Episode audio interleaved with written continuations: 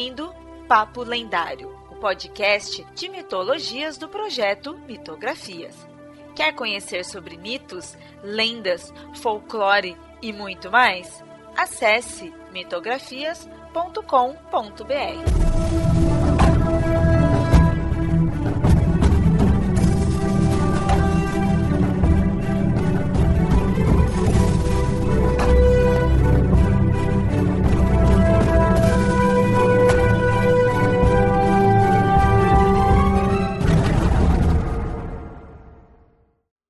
Olá, ouvinte! Sempre avisando, esse episódio foi publicado primeiramente lá no canal do Mitografias no YouTube. Se inscreve e curte os vídeos lá também.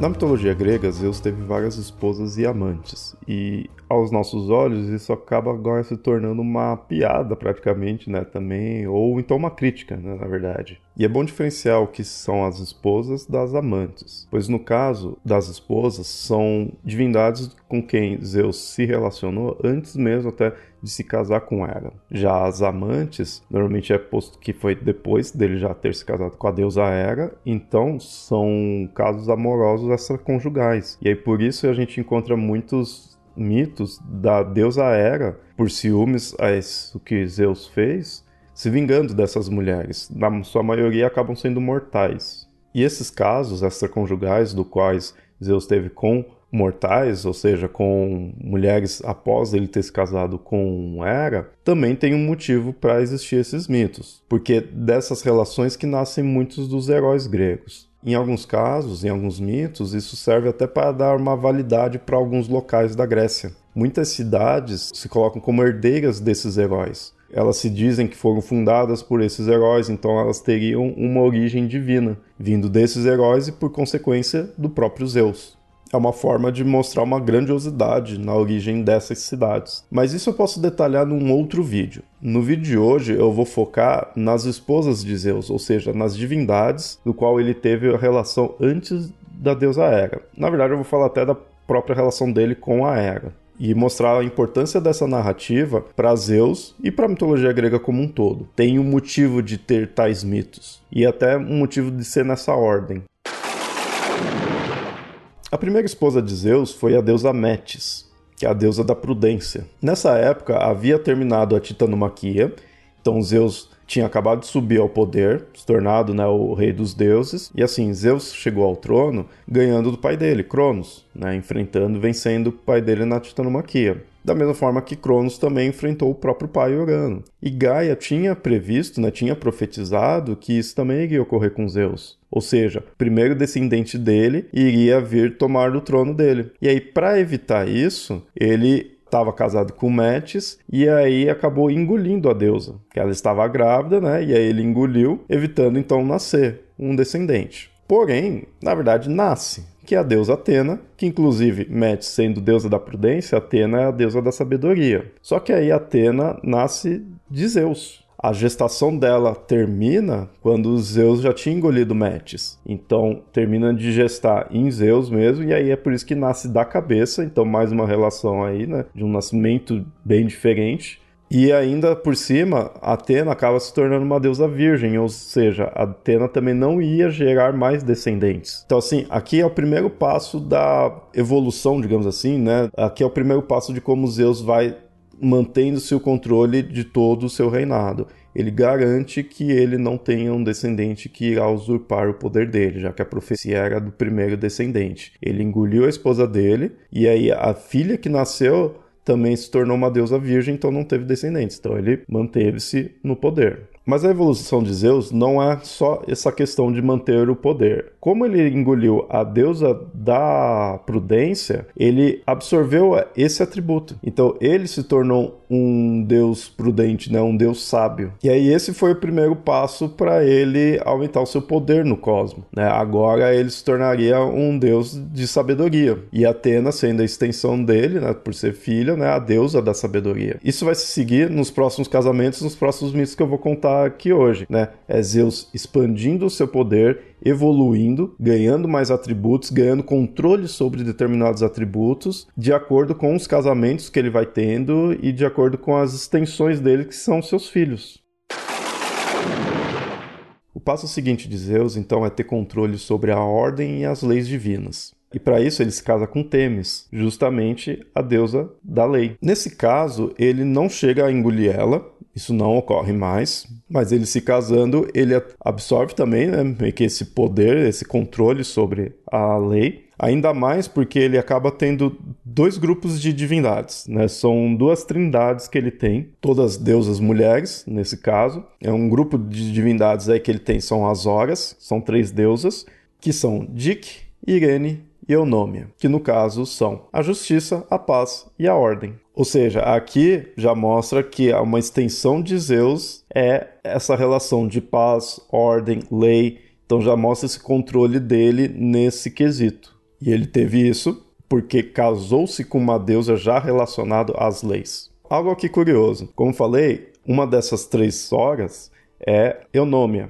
que é a ordem. Existe um daimon, que aí seria uma, já uma versão ruim, né? seria um espírito ruim, que é da ilegalidade, da desordem, desordem nesse sentido né, de ilegalidade, e é chamado de desnômia. O interessante é que, enquanto a eunômia, que é algo bom, é filha de Zeus, a desnômia já é da linhagem da noite. Ela é filha da discórdia, mas são aspectos semelhantes, contrários, né, mas semelhantes. Uma é a ordem, a outra seria a desordem, a ilegalidade, né, algo indo contrário à lei. Mas isso que é legal, a gente vê que quando é filho de Zeus é algo bom, quando é algo ruim é filho dos outros. E isso a gente vê para essa próxima trindade. Lembra que eu falei que Zeus com Temis teve dois grupos de trindades? Um são as horas, como eu falei aqui, né, paz, ordem e justiça, e a outra trindade são as moiras.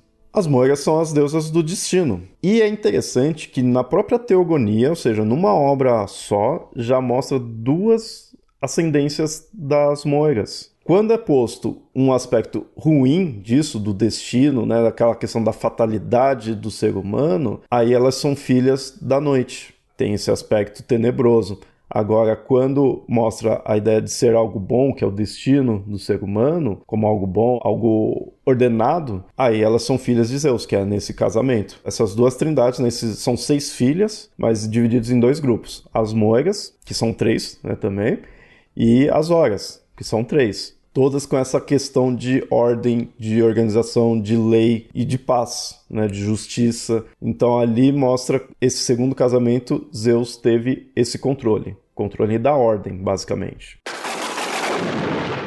E o próximo casamento, o terceiro, que Zeus tem, é com Eurínome. Eurínome é uma oceânida, né, ou seja, filha do deus Oceano, e nesse casamento Zeus acaba expandindo o seu controle sobre os prazeres. As filhas que ele tem com Eurínome também são três. Em algumas versões coloca-se mais, mas o mais comum, o mais padrão de se ver são três. E são as três graças, que é Aglaia, deusa da beleza, Eufrosina, deusa da alegria, e Thalia, deusa das festas. Ou seja, tudo aspecto bom, né? Tudo uma coisa de prazer mesmo, né, de algo desejável. É indo para esse campo que Zeus está indo nesse momento, então Zeus está atingindo esses domínios, domínio de coisas boas, de prazeres. Isso por ter se casado com Eurínome e tendo essas três filhas, as três graças. O quarto casamento já é com uma deusa mais conhecida, que é com a Deméter. A Deméter é uma deusa da agricultura. E por ela ser uma deusa da agricultura, ela está querendo ou não, ligada com a terra e, na verdade, até com o que está debaixo da terra, porque é dali que provém a alimentação, né? Então, é ali que nasce os vegetais, nasce tudo do que é do domínio da deusa Deméter. E, casando-se com ela, Zeus acaba tendo esse domínio. Então, além de um domínio sobre a agricultura, ele tem um domínio do que provém debaixo da terra para a superfície. Um que já ligado com a vida e a morte. Porque, querendo ou não, na superfície temos a vida, mas debaixo da superfície temos a morte. Isso está conectado com a filha que Zeus vai ter com Deméter, que é a Perséfone. O mito de Perséfone e Deméter, que é bem famoso, é o de que Perséfone é raptada por Hades, levada para o submundo, e aí fica mais evidente essa ligação do submundo com a superfície, sendo submundo o mundo dos mortos, superfície é onde tem a vida, essa conexão. Não é por nada que Zeus é quem faz com que Hades rapte Perséfone. Então, é, é graças a Zeus que a Perséfone é raptada, ela que então se torna essa divindade da ligação, expandindo também esse aspecto da mãe dela, já tinha uma ligação com o que está abaixo do solo, com a superfície, por ser da agricultura, e Zeus tendo controle sobre isso tudo. Então você vê, ele pegou pela esposa dele, né, a Deméter, ele teve esse controle da agricultura, do subsolo para a superfície, e com a filha intensificou mais ainda. Como o submundo é o mundo dos mortos, e quem ou não, a agricultura também está relacionado com isso, com nascimento e crescimento, então todo esse aspecto de morte, vida, nascimento, crescimento, que a deusa Deméter tem, que a Perséfone também representa, Zeus teve esse controle.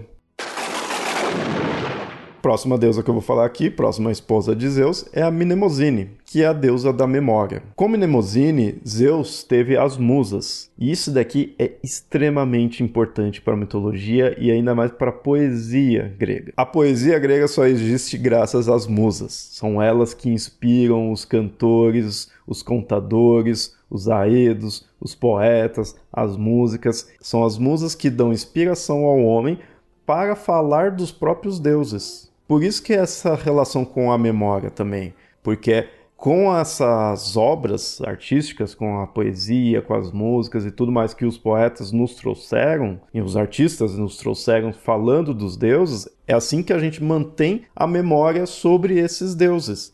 Então, de certa forma, a gente só sabe dos deuses, a gente só consegue entender, é, saber que eles existem por causa das musas por elas inspirarem os poetas. Então, com Mnemosine, com isso, tendo as musas, Zeus garante que os deuses sejam lembrados. Não é por nada que Mnemosine é a deusa da memória. Então, Zeus está garantindo um quê de existência, por ser lembrado. E como isso? Pelas musas inspirarem os poetas, inspirarem os artistas a falar dos próprios deuses. Então fica um ciclo, né? as deusas, as, as musas existem e fazem os poetas manterem essa existência. Então é bem importante. E claro, mantendo-se isso através das canções, das músicas, das danças, que são essas as áreas das musas. A sexta esposa de Zeus, no caso aqui, é Leto. Com essa deusa, Zeus acaba tendo dois filhos bem famosos, que é Artemis e Apolo. Aqui, a expansão do domínio de Zeus fica um pouco mais complexo, né? não fica tão claramente definido, mas analisando a gente percebe bem. E por que disso? Por ser bem amplo também e diverso os domínios dos filhos dele. Né, desses dois deuses gêmeos, Apolo e Ártemis. Por causa de Ártemis, Zeus acaba expandindo seu domínio para a vida selvagem, que é também o domínio da deusa, e por Apolo, Zeus tem o domínio sobre as profecias, que é uma característica bem marcante desse deus. Mas o que eu imagino até que seja até mais importante, que é relacionado a esses dois deuses, é o domínio de Zeus sobre a luminosidade. Querendo ou não, quando a gente vê que os deuses mais tenebrosos trazem um aspecto ruim, né, a noite e toda a descendência dela, então na luminosidade é algo bom. E esses dois deuses estão tá ligados a isso, a questões de luminosidade, eles são deuses da luz não é por nada que mais para frente eles vão ganhar uma certa conexão com os próprios astros, Sol e Lua. Essa conexão vem posterior, mas mesmo assim, pela família desses dois deuses, né, por parte de mãe,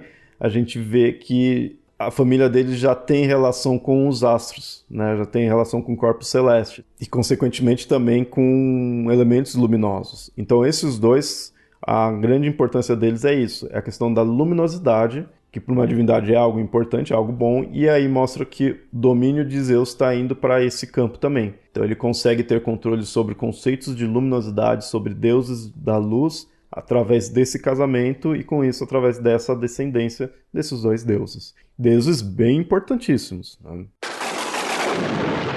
E por fim, chegamos na última esposa de Zeus, última esposa, não o último caso amoroso, não o último relacionamento, né? Longe disso, mas chegamos na última esposa e talvez com a imagem mais marcante de ser uma esposa de um matrimônio, que é a deusa Hera, justamente porque ela é a deusa do matrimônio. Isso é interessante, por ela ser a deusa do matrimônio, que todas essas pulada de cerca que Zeus faz, né, todas essas traições que Zeus faz, é algo que realmente fere a deusa.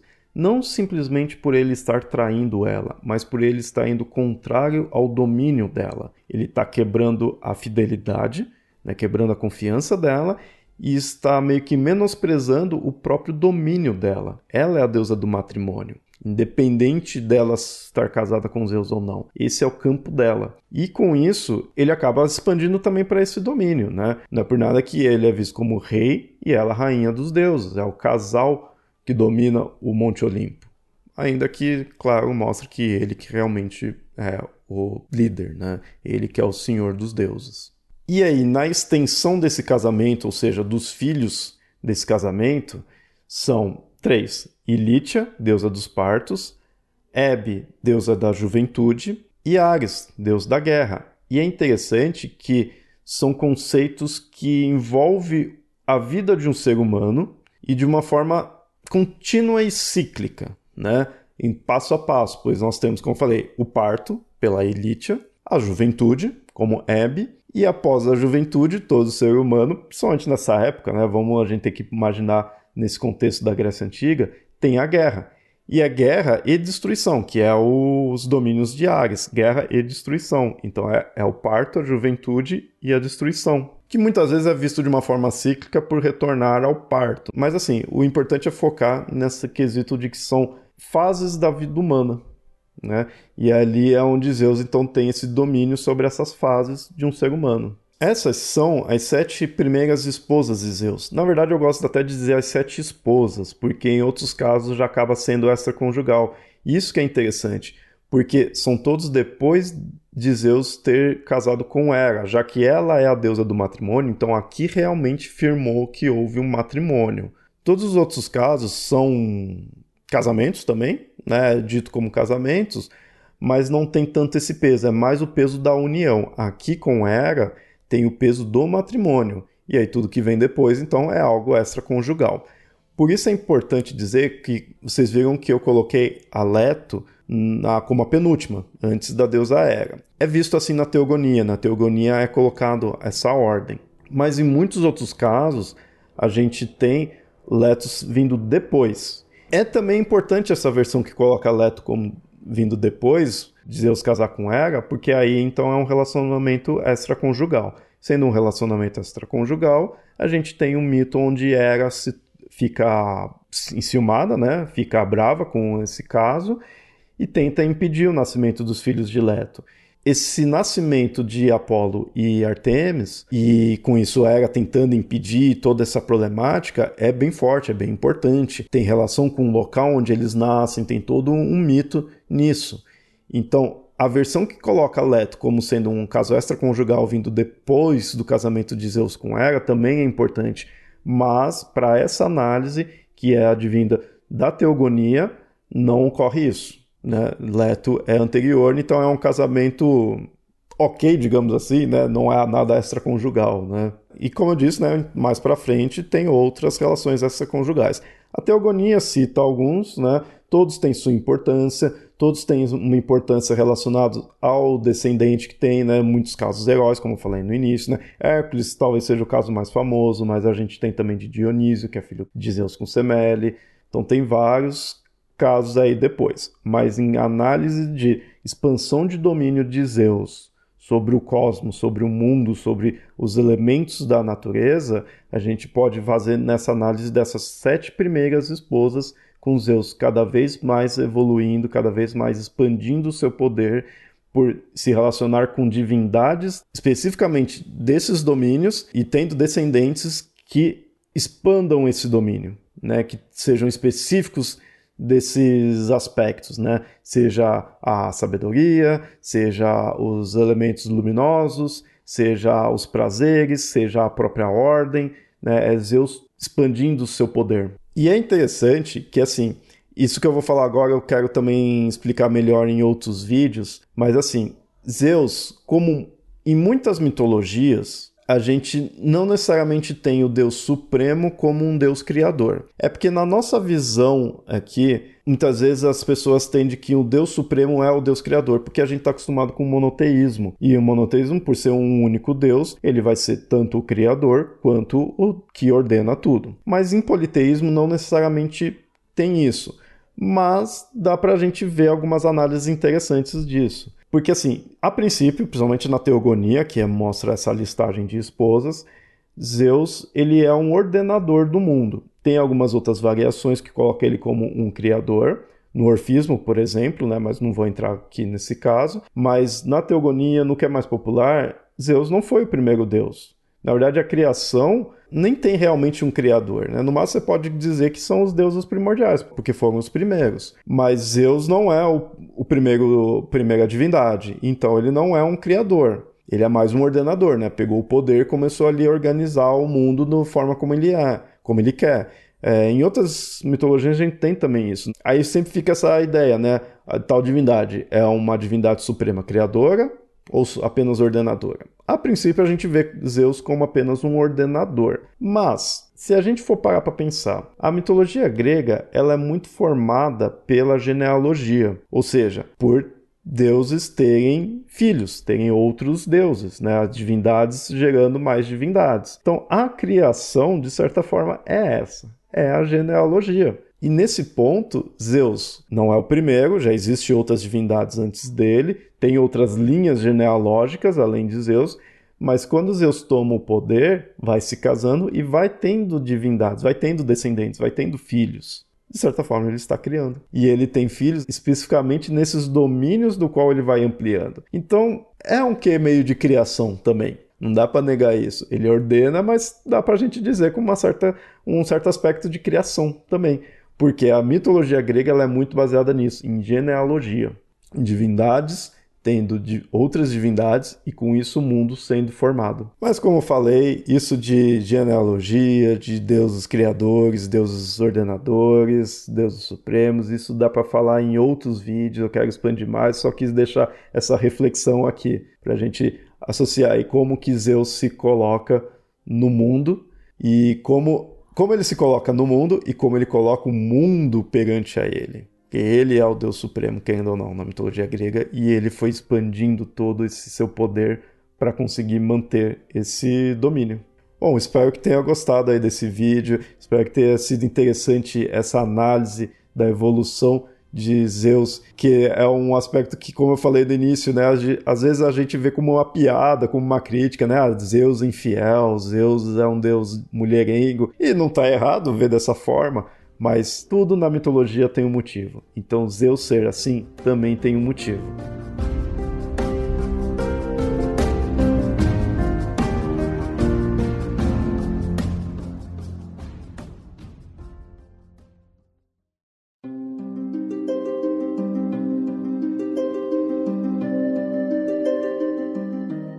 Ouvinte, gostou do programa? Espero que sim. Se gostou mesmo, considere apoiar o Mitografias em catarse.me barra mitografias ou apoia.se barra mitografias. Tais apoios são importantes para manter esse projeto no ar. Caso queira fazer um apoio único, pode enviar um Pix. A chave é mitografias.gmail.com.